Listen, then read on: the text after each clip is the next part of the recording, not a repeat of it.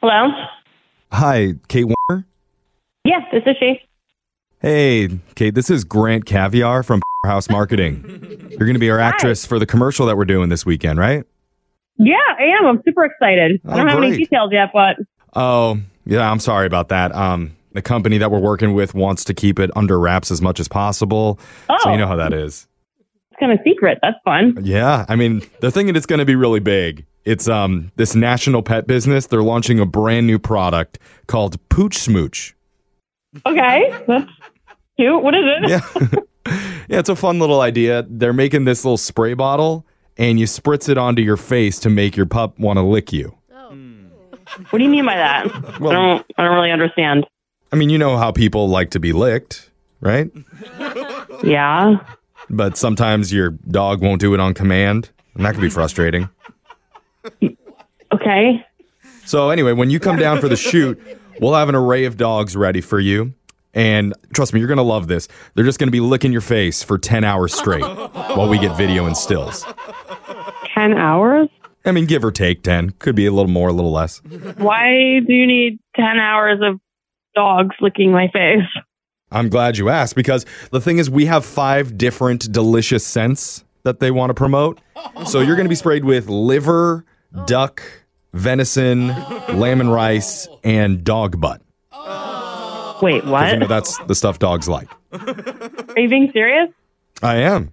And going back to why 10 hours, the scents, they stick to your body for a long time. So you're going to smell like duck and dog butt for at least an hour after each spray.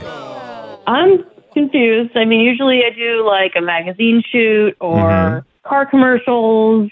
I mean, you guys are just going to be spraying stuff on my face. I mean, that's not something I normally do. Well, y- yeah, dog butt on your face. Yeah, especially that one. I mean, it seems ridiculous. Well, remember, this is for dog owners who love getting kisses. I understand that. I have a dog. I like getting kisses. Um, Then this is perfect for you. I don't really need any help in that area. Okay. Um, Well, I- I guess you're one of the special ones then, who just has a dog that loves kissing on its own accord. I think that's most dogs. Not but, my- oh, you not know, me. I'm not going to judge a product. I don't know what it is about my dog. He will not lick me, no matter how hard I try.